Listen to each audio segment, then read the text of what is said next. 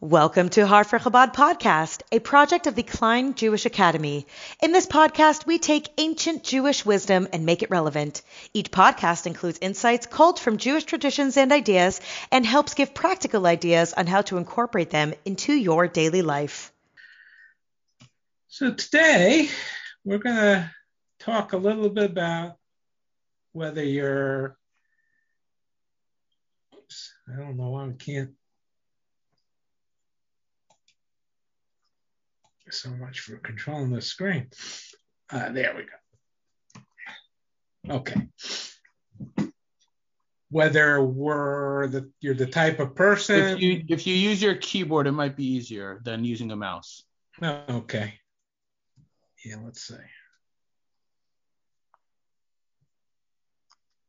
Hmm, still not working, but okay. We'll we'll get onto it anyway whether you're a type of person that does things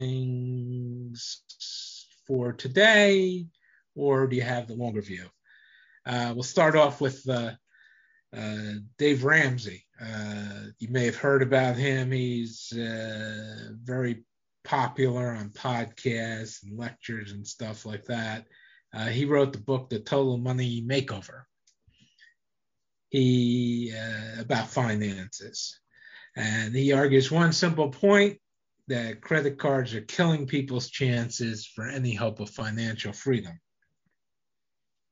And his logic is, is, is pretty straightforward. You know, if you don't have the money to pay for something right now, chances are you won't have it to pay for it at the end of the month when the credit card bill comes in. You know, credit card companies are out there to make money and not to do you any favors. You know, if they're giving you these, you know, as you see in your junk of mail, snail mail, the pre-approval letters, or of course emails as well. Um, and they offer, you know, some sort of incentive, you know, say a $250 gift card if you sign up and get their no charge credit card, you know, fee credit card. Um, they're doing that for a reason. And it's not for you, it's for them. they're going to make money off of you because you're going to use that credit card and you're going to spend and spend and uh, might not be able to pay the bills at the end of the month. And so they charge you interest, et cetera, et cetera. So, uh, you know, you have to think about whether you're the type who likes to swipe now and pay later with the credit card, or do you have a budget and you uh, you make sure that you can really afford the item before you purchase it. Making it a little more abstract, you know, bringing it back. Do you, do you consider yourself more concerned with the here and now, or do you keep your eyes uh, more on tomorrow? Yeah, the choice of present over future, today over tomorrow, um, the reality, which would be today, versus the potential of tomorrow, um, is uh, a theme that goes throughout the uh, the, the, the Talmud. Uh, and we'll see several examples there, and you know we'll try to bring it back to something that we can take back as well. You know, we'll look at some you know ancient Talmudic arguments uh, and debates, but we'll uh, also look at things uh, from a more modern point of view. Today's lesson will offer some Torah insight on this matter, which will hopefully give you a valuable perspective. You know, the question of whether you prioritize the present or the future has, you know, many ramifications. Uh, and as I said, it, it, we see that in Jewish law and the Talmudic debates. Yeah, the core question is, you know, should I focus what's on hand today or the opportunity may that may ri- arise tomorrow. Let's look at the, you know, a few examples here. So let's see.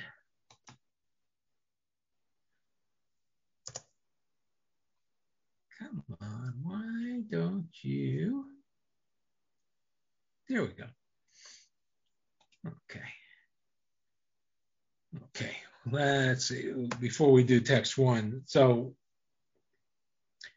if you talk to a, Jew on the street, they probably say that Yom Kippur is the uh, holiest day of the year. You know, it's a day where we fast and we pray as Jews. Uh, fewer people know that you know Yom Kippur is a fast day, but there are other fast days on the Jewish calendar. Uh, you know, just six days before Yom Kippur, uh, the third day of Tishrei, uh, the day after Rosh Hashanah, is another fast day. It's the fast of Gedalia. Now that uh, commemorates the uh, murder of Gedalia ben Achikom, who served as the Jewish uh, governor uh, in Israel under Roman rule just after the destruction of the Second Temple. It's a fast day, but you know, I guess most people would say, even if they knew about it, uh, that's not as important a fast day as Yom Kippur. You know, the uh, Yom Kippur is a, a, mitzvah that's written in the Torah. Um, and, but the fast of Gedalia, it was a, a rabbinic custom because you know he he lived in the the post temple period. Um, so what's the law in in the situation when on the fast of Gedalia a person has health concerns? And they're worried that if they fast today on the fast of Gedalia, that it might uh, hinder their chances to fast on Yom Kippur. Should he or she just, you know, deal with today and fast and not worry about the consequences six days away because, you know, no one can accurately predict the future? I mean, maybe fast today and it won't affect their chances of, of fasting on Yom Kippur. Or uh, should they weigh the importance of the fast of Yom Kippur versus the fast of Gedalia and save their uh, energy uh, for them? And that does bring us to uh, text one. And uh, let's see. You want to do that one? Yeah. I'm going to start off with that. If one is certain that one should fast on Tzom Gedalia, it would cause him harm on Yom Kippur, possibly driving him into a life and death situation and forcing him to eat on Yom Kippur. Whereas he is certain that he, if he would be able to fast on Tzom Gedalia with no harm, what should he do? This question was posed to the rabbi of Mezerich in a reposium printed in a book, Responsible. Responsium, printed in a book, Oel Moshe. The perimeters of the question were like this. If he does not concern himself with the consequences of fasting today, when Yom Kippur arrives, perhaps he can be considered an anus, one who is forced into non-compliance, who is automatically not obligated nor culpable. Or perhaps it is better to forego the current lighter fast so that he would be able to fast on Yom Kippur. And there's arguments back and forth on this, and well, as they put it here, the answer is beyond the scope of this class. But it's it's it's a good introduction of the type of debates that uh, we see throughout the the Talmud. So let's go on to our next example. Uh, I, I, can't. I, I you know, you have to a- ask your. you have to ask your uh, your rabbi on that one. Yeah, I'm sure it depends on the individual circumstances. We'll do a more modern example here. Is uh, a, this is a case where uh, a certain Jew was in prison, and he tried to plead for his release. He was, uh, I guess, the the board or, or the judge offered him a one day basically a get out of jail pass for any day of his choice. So he uh, contacted his rabbi. And let's see. Um, Carol, if you would. A certain Reuben was in jail unable to pray with the minyan and perform another mitzvah. He pleaded with the minister or governor to let him free, but he was only granted a one day pass for any day of his choice. Which day out of all the days of the year should Reuben choose to go to shul? So the the Radbaz, the the the rabbi who to, who this text was from, uh, described in his response that the basis, the, the the context of this person's question was that in prison, it's not possible to fulfill many of the, the commandments, the mitzvot, uh, particularly those relating to uh, praying with a minyan and, and, and things like that. So the question is, what is the best day to leave prison? Should he say wait until the next holiday like Purim, where he could listen to the Megillah in, in at, at the synagogue, or maybe wait until Yom Kippur, since many consider that the holiest day of the year, or you know, taking that opposite position, looking at the short-term view, maybe it's the the, the first day he can do it you know the next day or whatever. Uh yeah even if it's only a regular day.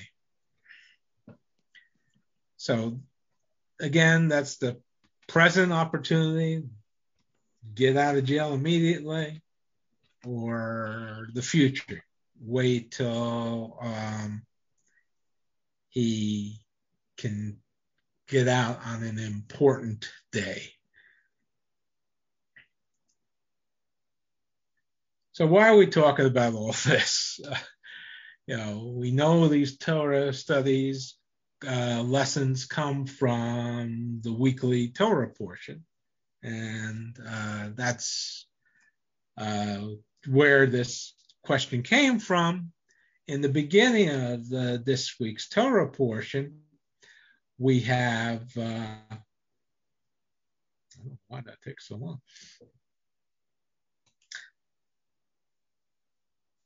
um, the Jews were commanded to make uh, this oil in, called inauguration oil um, that is used to inaugurate the uh, the high priest um, and uh, the Jewish kings um, from the house of David. And let's see.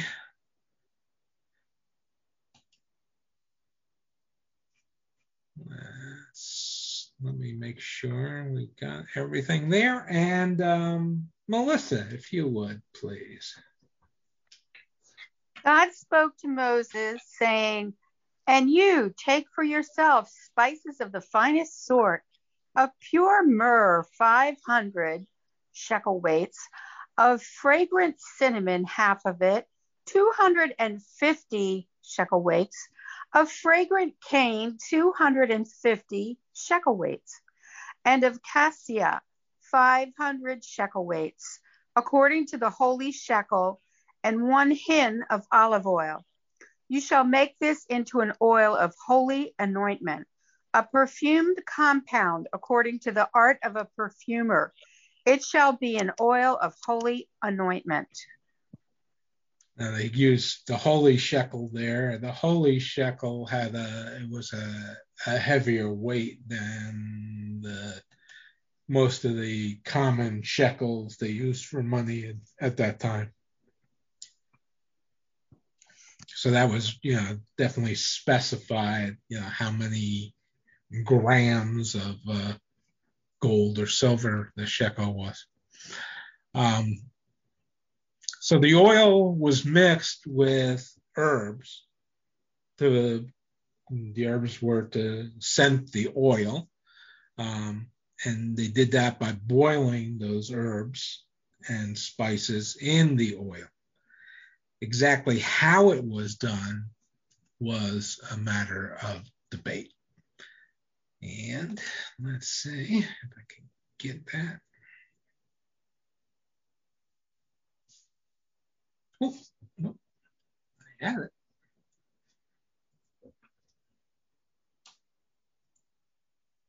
Okay, and um, Paul, if you would. Okay, the sages in Israel are of different opinions as to the purpose of the oil. Rabbi Meir said, The roots were boiled in it. Rabbi Yehuda said to him, Surely the quantity of oil was not sufficient even to smear the roots with it. Rather, the roots were steeped in water so that they should not thereafter absorb the oil. The oil was then poured upon them, and they were left thus until the oil absorbed their scent. They then skimmed the oil off the roots. So we see Rabbi Meir was of the opinion that the herbs were boiled with the oil, you know, without any any other substances around. But Rabbi Yehuda you know, questions this because then the oil would, the herbs would absorb that oil. So you wouldn't have much oil left. You'd have these oil infused herbs as opposed to the herb infused oil. So Rabbi Yehuda explains that took the herbs and you soaked them in water you know, to waterlog them so they couldn't absorb the oil. And then you introduce the oil and they skim the oil off the top. So Rabbi Meir counters with the argument that through boiling the herbs with the oil long enough, everything turned into this liquid you basically dissolve the herbs by cooking them in the oil long enough. Uh, Rabbi Yehuda doesn't like that idea because then it's to him it's no longer oil, but it's more like herbs, melted herbs, an herbal mixture containing oil. So that's why he, he argues the way he does. The Torah says that they want it wants to make aromatic oil, not oil saturated herbs. So that's the crux of the debate there.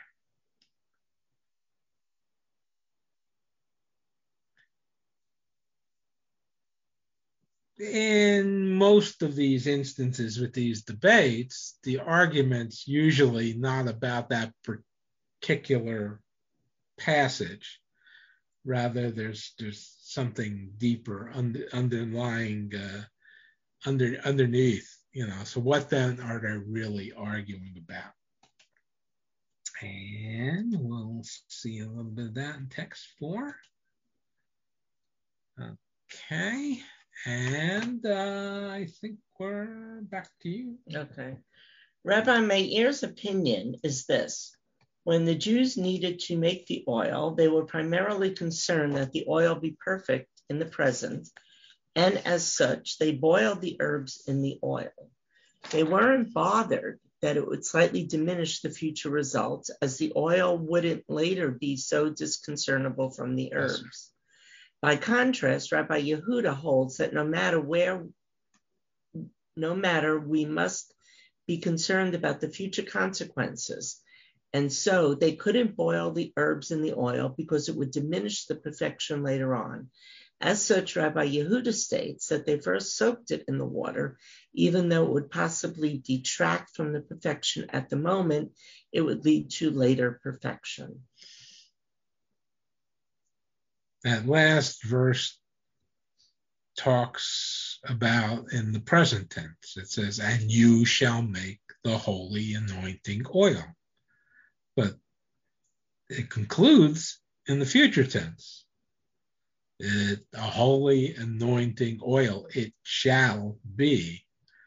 So we have two tenses, two conflicting elements at play there, so to speak. yeah, Rabbi Meir's ph- philosophy is to focus on the present. What matters most is the here and now. I'm making this oil, this anointing oil. Uh, I want to be so the, the the process of making that oil which is, you know, the, the thing in front of us is of greater significance than the outcome. He wants to make it oily and aromatic right now. So it could be, I guess, used immediately if necessary. And that's best achieved by boiling the oil in the herbs without introducing that step where you soak the herbs in the water. Rabbi Yehuda, by contrast, plays the looking forward to the future, and he values that result more. Accordingly, you need to plan ahead and invest in what will be. So, cooking the oil the, with the herbs might not be the purest form of that aromatic oil because you have that water added to it. But it's worth it because you have for the future this anointing oil. So, an anointing oil it sh- shall be.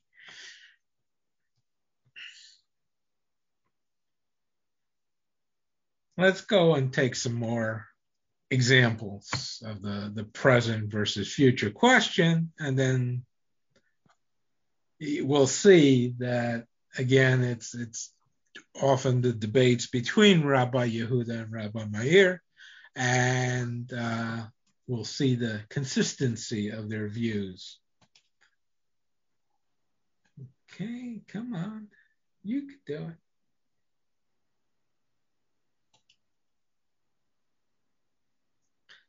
Okay. So a couple weeks back in our Torah portion of Mishpatim, uh, the Torah tells us the laws concerning a watchman. That's uh, someone who is given another item for safekeeping. There's different types or categories of watchmen depending on the agreement between the person who's giving the object, uh, the item to the watchman and the watchman, obviously. Uh, in general, there's four types of watchmen. Uh, today, we'll only focus on the first three. Uh, the fourth category is someone who uh, borrow something for from from another person. Uh, they still consider that a category of watchmen, even though they're just borrowing something. Um, so the first uh, three categories is uh, there's the shomer chinam, the unpaid watchman. This is a situation uh, where you'll ask a friend to do you a favor, yeah, say to watch your dog's uh, dog uh, while you're away on vacation. Excuse me. Yeah. One minute. does shomer mean like custodian? Like if you say shomer Shabbos, like is this the same? Like a The, the literal translation of shomer means guard. Okay. So when they're guarding something, they're a custodian. When they're guarding the Shabbos, yeah, technically you could say a custodian of Shabbos, but they're guarding the Shabbos. Okay. There you go. Sorry. Yeah, no, no, that's fine. Uh, so you know, if you, yeah, someone dog sits for you or cat sits for you, um, you know, or you park your gar- car in a neighbor's garage while you're away. Um, essentially, this is your friend is now in your employment. Yeah, the, the friend is watching over your belongings, but your friend's not getting paid. So the level of responsibility for that friend is minimal. You know, if someone breaks into your neighbor's garage and steals your car while you're away, or the dog gets loose, runs away while you're on the vacation, your friend's not responsible, you know, legally, halachically responsible for any damages or losses. If you know, if your neighbor was negligent, you know, left the dog out, you know, just put the dog out outside the house and the dog ran away, then, you know, they weren't watching the dog, they weren't doing the, their job as a watchman, then you could, you know, the the uh, the plaintiff could could could collect damages, as it were. Okay, the the the next category is the Shomer Sachar. Uh, that's the paid watchman. Okay, now you're paying a friend to watch the dog or uh, paying your neighbor to keep the car in the garage. Mm, You know, your friend is a, a true employee and such is liable for any damages or losses. You're paying them to guard your property. And then this one, which is the most relevant probably to our discussion, is the socher, uh, the renter. Um, it's sort of tricky. It's sort of in between. It- this is the uh, scenario where you're renting your neighbor's car. And that makes you the car's custodian, the watchman for the car. Yeah, how do we view the relationship between you and hmm. your neighbor who you rented the car from? So it's sort of a hybrid. You, you, you, you're you're not doing your friend any favor. You're not, you know, it's not an unpaid watchman for, well, you're you paid to have the car and you're using it. You know, so in a certain sense, you're like the paid watchman, where the watchman's not doing any favors because he's getting paid for, for doing it. But you can't compare it exactly with the paid watchman because you're paying your neighbor to use that car. You know, it's you're getting paid in the sense that you're using the car and that but you're paying for the privilege. What is the law with this socher? You know, do we consider them to be like the paid or unpaid watchman? And of course, Rabbi Yehuda and Rabbi Meir debated this. Okay. Uh, and uh, Carol again, I believe. Too. Did not specify what the status of the renter is, whether he is judged like an unpaid custodian or like a paid custodian. So the sages of Israel differed concerning him. How does a higher a higher pay in the case of an accident? Rabbi Meir says, like an unpaid custodian. Rabbi Yehuda says, like a paid custodian. So it's a little difficult to understand Rabbi Yehuda's position. You know, okay, yes, you're getting paid to watch the car because you're actually using it. You know, you get some benefit. So it's, it's akin to paying for it. But the premise is that the paid watchman is being held to a higher standard of responsibility because he's being paid to safeguard the item. And so he should put in more effort to guard it.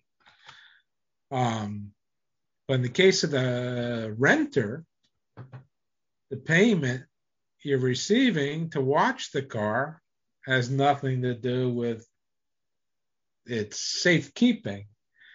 You know, so there's something behind this debate that will give us the explanation, and you probably guessed it's this whole concept of present versus future. And let's see what the Rebbe says here. Um, and uh, let's go to uh, Melissa again. Rabbi Meir values, values the present over the future. And at present, the owner is getting money, and unpredictable mishaps are distant worries of the future.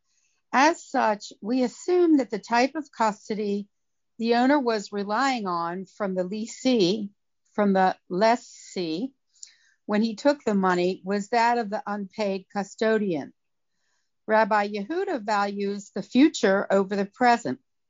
As such, so long as the owner is not confident that the object will be fully guarded from a future mishap, he would not rent out his item even for the money he's receiving right now.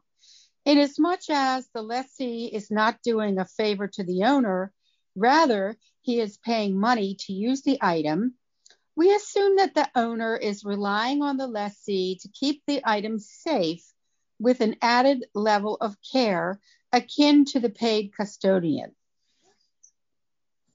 Okay, the paid custodian or watchman is responsible for unforeseen losses and damages because that's what you're paying him to do. Unforeseen damages or losses are, well, just as it says, they're, they're, they're unpredictable things that may happen in the future. So we see Rabbi Meir is the present type of person. Yeah, when he looks at the transaction between the renter, let's call him Bill.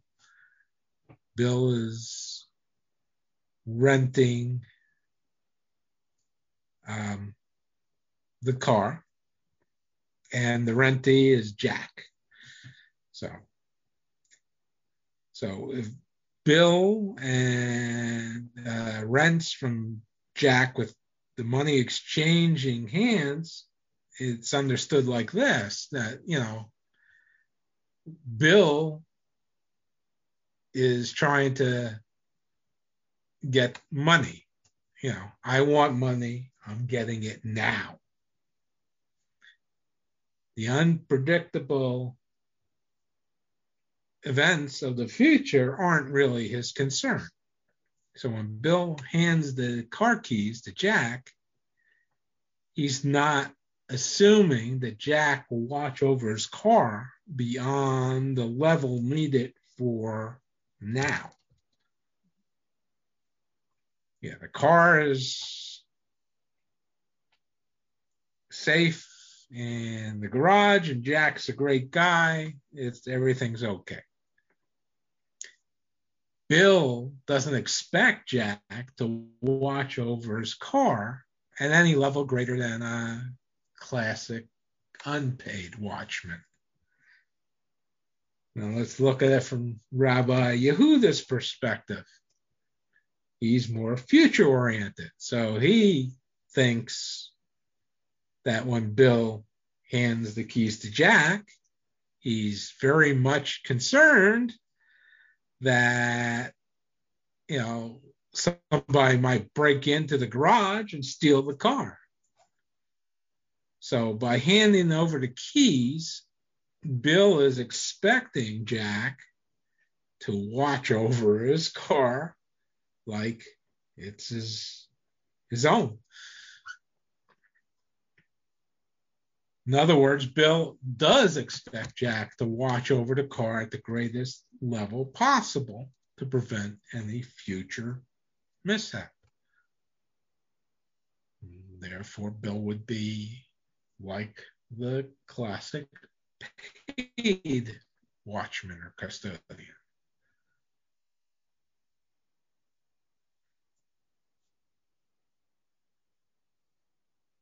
Okay.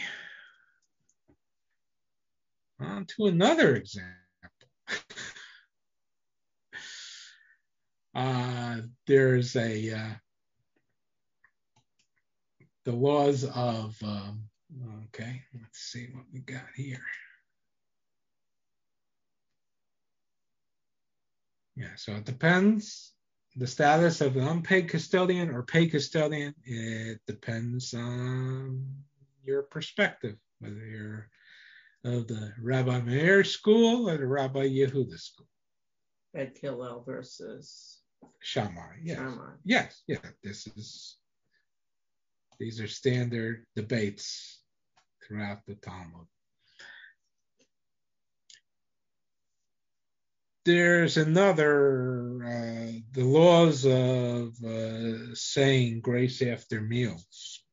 This comes up as well in long ago, the obligation to say grace after meals was often recited with a minyan, you know, a quorum of, of 10, you know, like the prayers in the synagogue.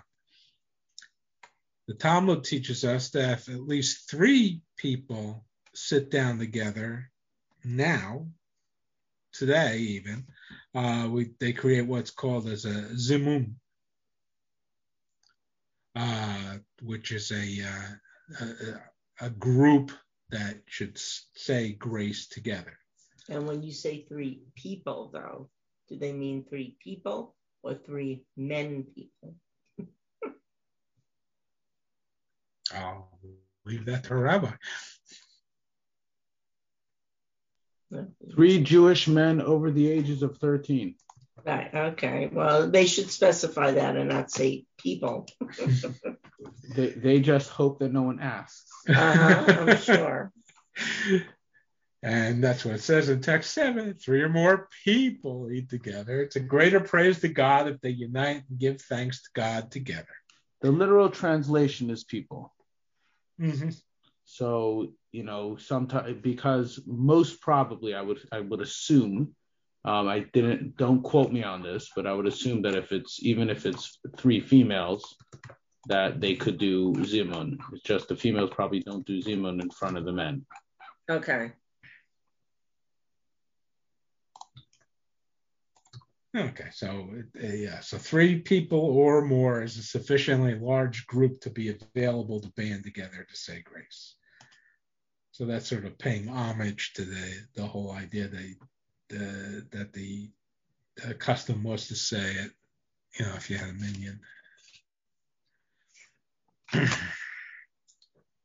and Talmud presents two opinions on that. Um, and let's see, where are we up to? Um, Paul, I think.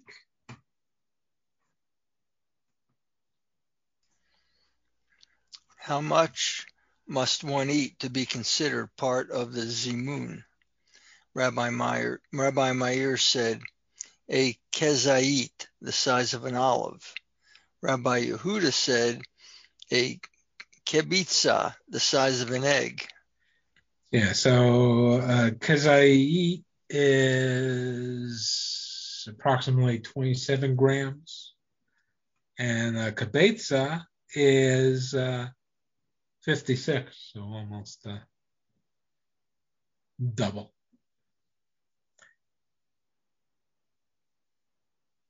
Generally speaking, the definition of eating is the kazait. So Rabbi Meir, in this case, yeah, his opinion makes perfect sense. Know, just make it consistent. Uh, but why, you know, Rabbi Yehuda's rationale? Talmud explains that when it comes to the the mitzvah of uh, the you know saying grace, the Torah makes it clear that one must be satiated, implying that's not enough to simply eat, but one must be satisfied from eating. So having the kazait is probably not enough so they felt that the minimum should be that kibetza, which again is, you know, little over a half, you know, uh, twice as much. Um, so, uh, I mean, they're, they're quibbling over, you know, 27 grams. Uh, there must be something more behind this. So we uh, get to that something. Let's see. So where are we? I think I went through everybody again. Okay. And Go on. Yeah. Text nine, right? Yeah. Rabbi Meir values the present. Accordingly, the moment a certain sense of eating has been achieved, the person has already the person is already considered part of the zinam. Inasmuch as the usual legal amount for eating is a kayit, as soon as that benchmark of eating has passed, the obligation of zimam applies. By contrast, Rabbi Yehuda takes the future into consideration. As much as the immediate sense of eating is not the lick, lickpin, linchpin. linchpin. Rather, it is the result of eating, namely, that a person should be full. That is what brings about the obligation to say grace. Accordingly, we must hit the mark of eating to be full, which is the amount of a kabisha. Kabitza. Yeah. So again, Rabbi Meir looks at the present, the here and now, and the fact of the matter is you've eaten. You might get hungry again rather soon if you've only eaten 27 grams, but that's in the future. That's not the present. Rabbi Yehuda looks towards the future. It's true that you've already eaten a legally significant amount of food, but if you look at it in the long run, that's insignificant. So we got to look at the big picture there and look at whether you're satisfied or not. If you're you've eaten the kibetza, then we can count you as part of this zimun. This is what happens probably every day in yeshivas. This is what the yeshiva students do. They go through these passages in the Talmud, Torah, whatever, and will debate with each other. You know, take a take a stand. You know, like uh, Rabbi Meir or Rabbi Yehuda, and they uh, discuss these passages. the concept is that the, there's behind any given opinion, there's a philosophy behind that view. As Robin said, when you talk about the school of Hillel and the school of Shammai, uh, you know, Hillel was typically more lenient, more for the common man, and Shammai was a little bit more uh, keeping to the letter of the law. And usually that school or that rabbi, that opinion is consistent throughout. Whenever there's a debate between Rabbi Meir and Rabbi Yehuda, typically Rabbi Meir will look at the, the short term or present view, and Rabbi Yehuda will look at the long term or future. Yeah, we read you read in the, uh, the, the Talmud or the Mishnah debates where one side calls out a, a, particular rabbinic opinion which is not consistent with that rabbi's other opinions, and that causes that prompts you to take a look at that passage again and maybe reinterpret that passage, you know, saying that hey, well Rabbi Meir is not looking at the, the, the, the, near term in this case, but that's because he was only talking about a certain circumstance, a, a corner case, so to speak. So that's that's why it looked like he he veered away from his consistent philosophy, but he really didn't. And uh, these debates can get quite lengthy. But the positive side, the, the another spin to this underlying philosophy is that many random or seemingly random discussions throughout the, the Talmud um, can be united when you understand this underlying um, reasoning and we're able to open a whole new way of understanding these things. And it underscores an important point, you know, the unity of the Torah. Everything's connected, and there's themes throughout that that unify uh, the uh, the verses in in the Torah. And of course, one would expect that because there was the uniting force behind the Torah is God Himself.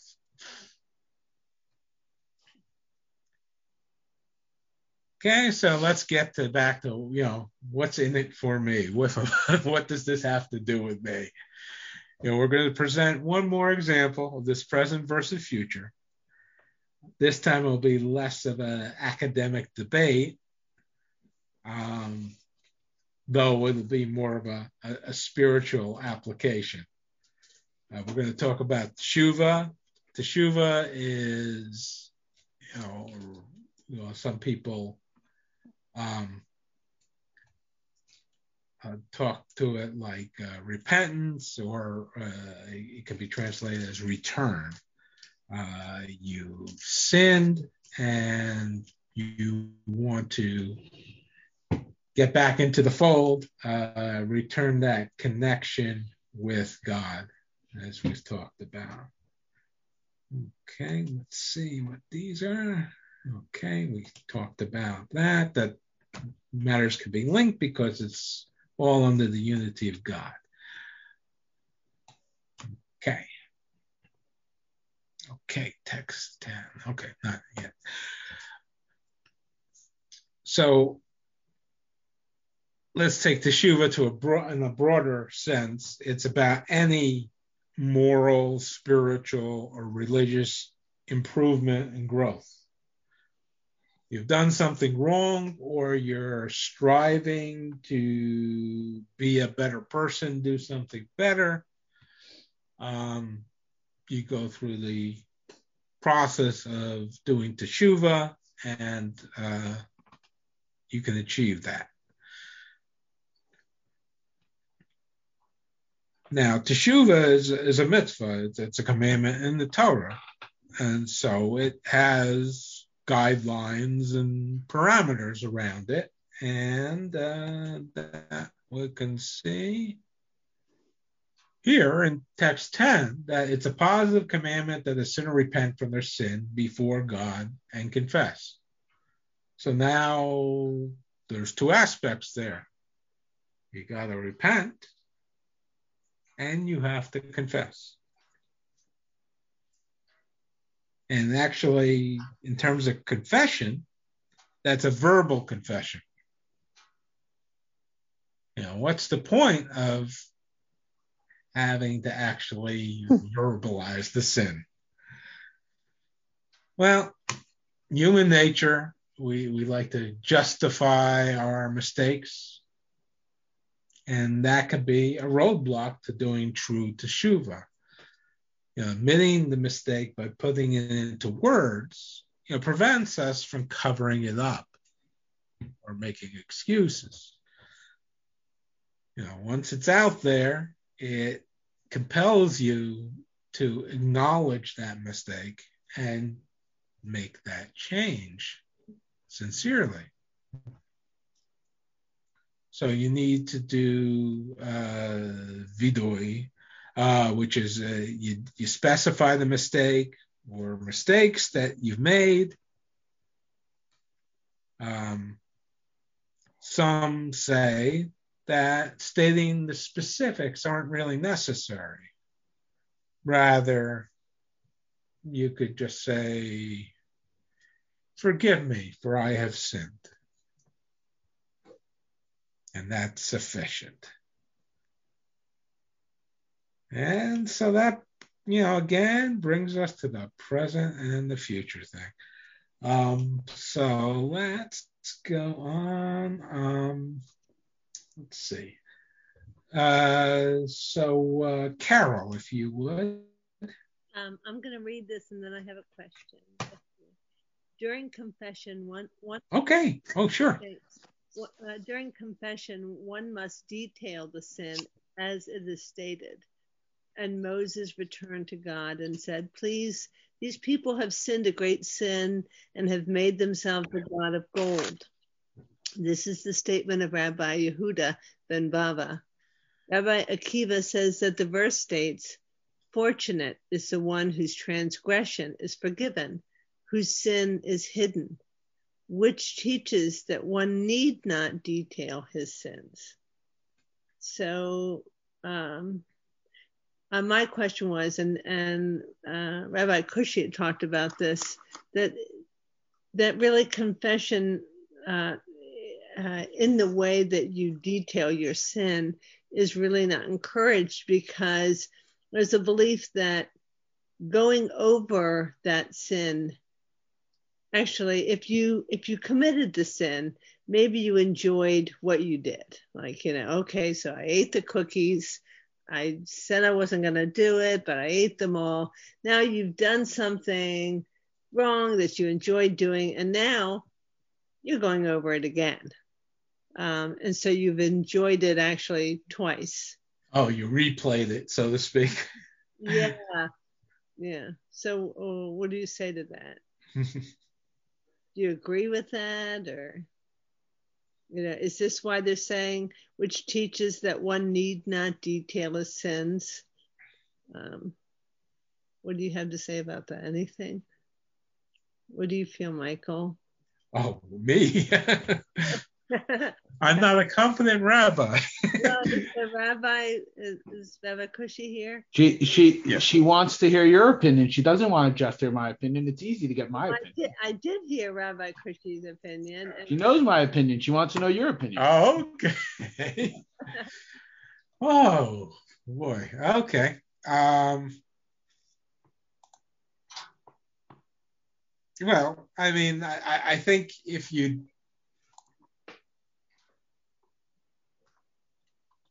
do confess, uh, you you sure certainly shouldn't have the have the reliving the the guilty pleasure in your mind. Yeah, but then what do you confess to a vague sin? Like I- I've sinned. Well, you could have sinned in any which of ten ways. We're not perfect people.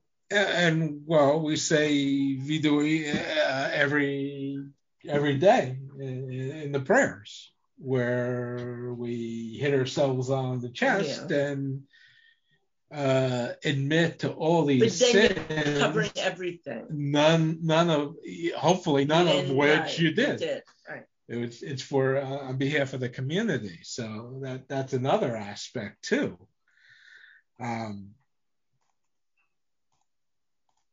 you know, it's again the the the verbal confession is to try and have your inner self not make up excuses and invalidate it. Well, what if you confess to the sin in a category? Like, you know, I had the sin, I lied. Well, you don't have to go into details about what you lied about. I lied. End the story.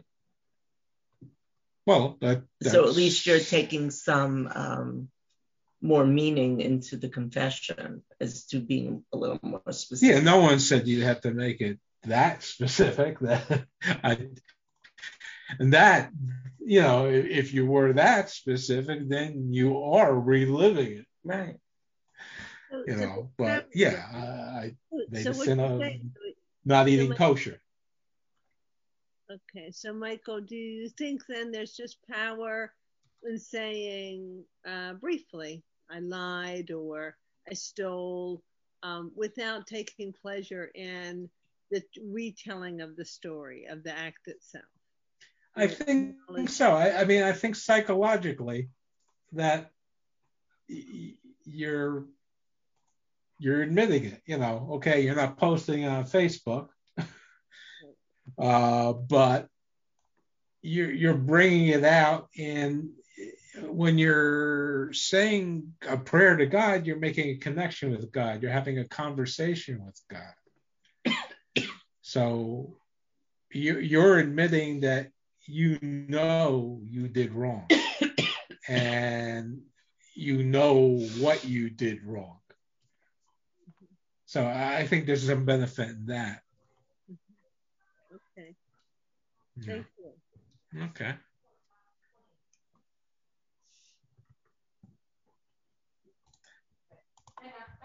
Okay.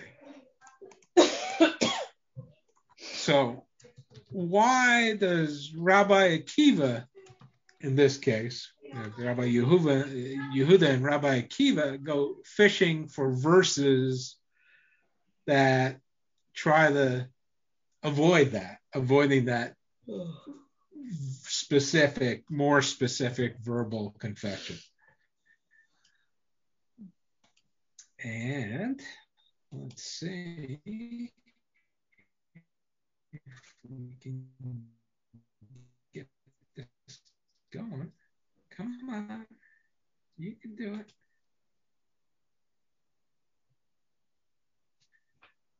Oh, there you go.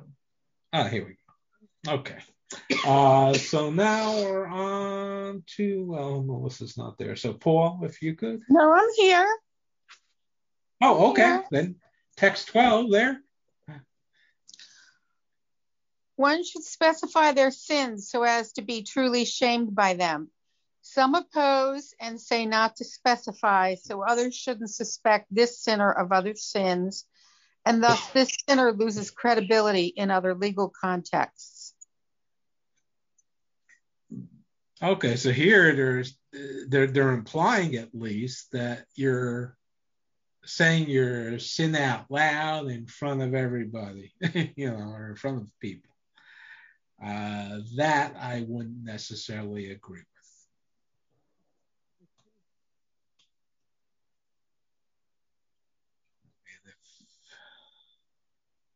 I was a politician, I was caught on something, yeah, then yeah, or yeah, something was made public, I, I would, I would do mm-hmm. that, but uh, not, not for you know, I, I ate that cheeseburger.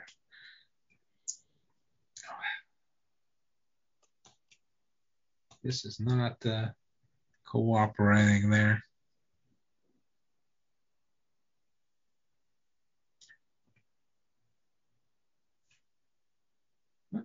Almost that. Not better? Um, Wanna you go to the next, the next slide, the text? yeah, next one. Yeah. That good?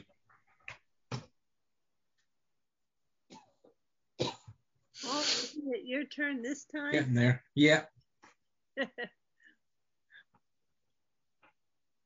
Let's see. Now it's Paul. The opinion that calls for a person to specify their sin considers the added intensity that it will lend to the teshuva and is not concerned with the future consequences. By contrast, Rabbi Akiva is of the opinion that we must take the future into consideration. In every situation, he would immediately see to the future consequence. Thus, even though specifying the sin now could intensify the tesh- teshuva, we must consider the future negative consequences. Okay, so in this case, this this Rabbi Yehuda, Rabbi Yehuda ben Bava, is concerned with the present. So knowledge and verbalize your mistakes, and that will deepen the sincerity of the process of teshuva. Not worried about the future consequences. Rabbi Akiva, in contrast, does consider those consequences. He focuses on the future consequences in terms of the lack of that person's credibility in the future. Oh, well, this person admitted this sin. You know, how can I trust them not to do it again in the future.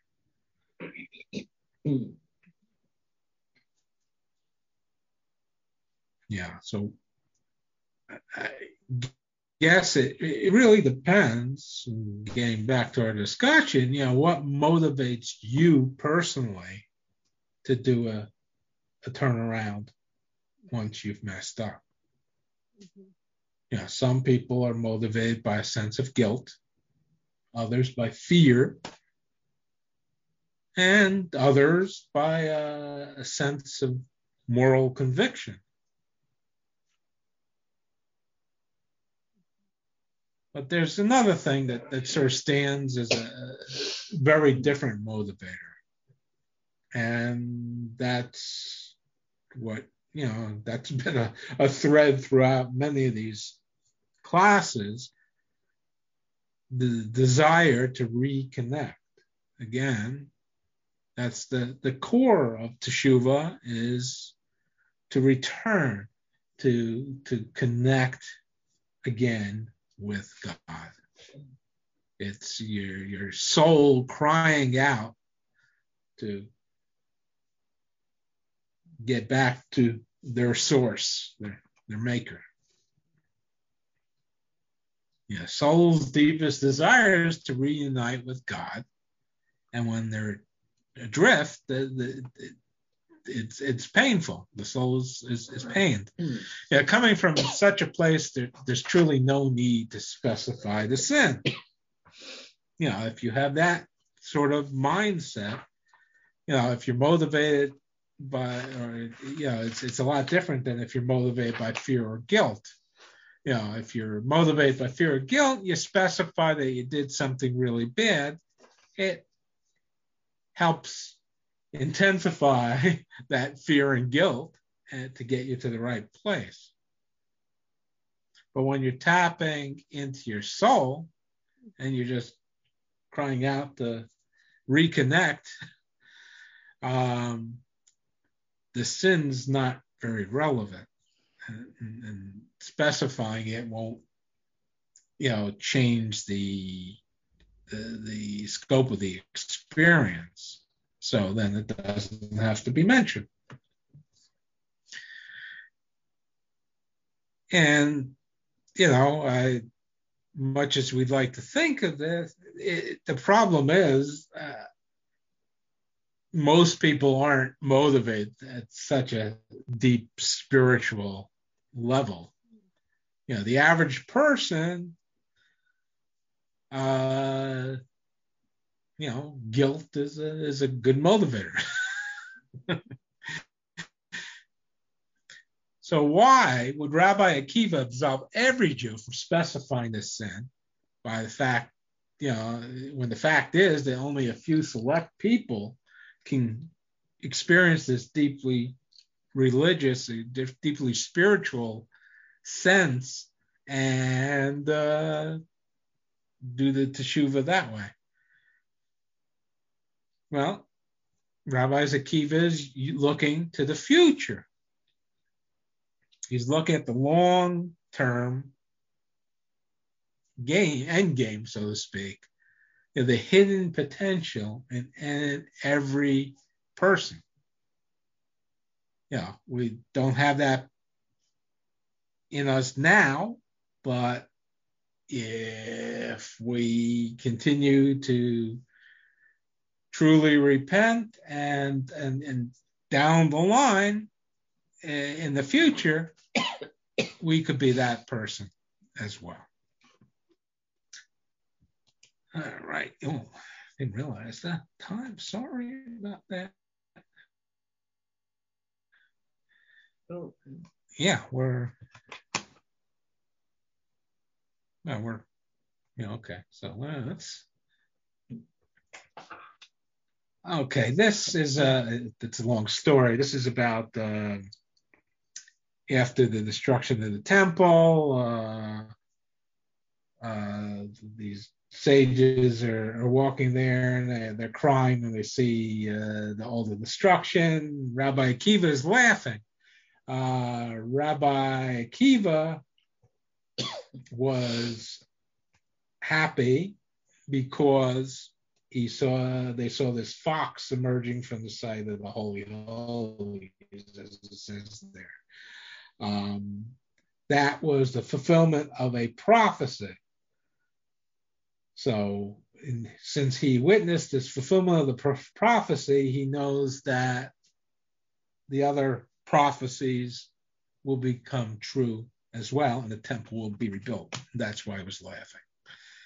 Um, and the sages saw the the the, the validity of his of his uh, argument and said, "Akiva, you have comforted us. Akiva, you have comforted us." he didn't see just the fox, he saw the potential for the future redemption and the rebuilding of the of the temple. And that's how he looked at every Jew that performs the tshuva. He didn't care what the reason was. If the Jews returning to God, it's really because their soul is reaching out and pushing them to return to God. Yeah, such faith in the power of every Jew's return that he absolved all Jews from specifying their sin. And that's basically what the Rebbe says in the next. Whoops. Ah, ah sorry about that. Uh, I don't know where I am. But, okay. There we go. Okay, so that's what the Rebbe says here. That he looks into the inner reality and sees what's coming, what will come in the future. Yeah, I just want to get through this.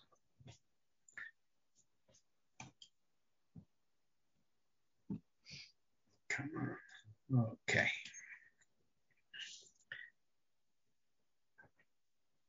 So, what's the conclusion really here? Is try to be like Rabbi Akiva. yeah. Don't choose lazy explanations for your positive choices, it says here. What does that mean, really? Yeah, it sometimes happens that you're inspired, you know, to do something good, you know, make positive change in your life um, maybe perform some extra mitzvah or be nicer to a friend, something like that.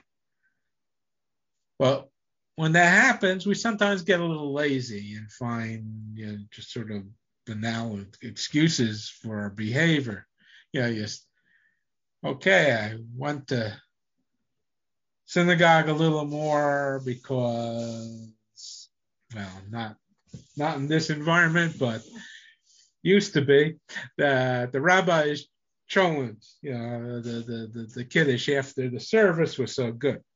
You decided to give a little extra charity this month because you need the tax write off. Well, you know, don't think of it that way. Believe in yourself, as it says on the slide, and your inherent goodness and your ability to be even better. Yeah, these justifications can be can be correct, but they're sort of lazy because they, they let you get away with doing just what you're doing and nothing more. It doesn't reach into you and incentivize you to become a better person. You're just the same person you were yesterday. You just handed out a, a few more bucks. But Rabbi Akiva has the view that, you know, and, and, and demands much, much more of you. Yeah, you're being too easy on yourself. It's it's not that in in your core, your motivation is to be a better person. It's it's it's a noble noble motivation. It's your your soul that's pushing you to be better when you think of that about it that way, you know, then you have to ask yourself, how can you not actually be better? You know, you don't be lazy about how good you really are. Grab that those spurts of inspiration. Recognize that they come from a from your soul and if you capitalize it, you'll see how morally courageous and spiritually attuned that you really are. Okay. Sorry we went so long, but I, I thought we had a good discussion and all. Uh, and certainly something to, to think about. Thank you so much, Michael. I'm going to run away for a little bit, but uh, um, when you guys are done, just uh, when everyone's out, I'll end the meeting. Thank you all for joining us. Sorry that I couldn't be too participatory, but uh, well, you have your uh, film going on in a few minutes. I've got a lot, a lot of it. No, that was last night. Oh, that was last night. Oh, okay. That was last night, but once I get the recording, I'll send it out. Oh, okay, great. All right. So next next uh, class is the people always come first, except for when they don't. A true leader isn't concerned about being a true leader. Wow, this is gonna be interesting, uh, even though it's post-election, but but it, it, should be an interesting uh, thing. Any other questions or discussions? I know I've kept you long enough, but it was a good it was a good night. We did have good discussions, so I thank you, and I don't mind when it lasts a little longer when we're talking about things that are interesting and important. Okay, I mean, you always have the option to log off anyway, so we're not we're not holding you here. And, right. Okay, good, good. Good night, everyone, and thank you so much. Good night. Hey, good night, everybody. Yeah, have a good rest of the week. Thank, thank you, Michael. Okay. Michael. Night now.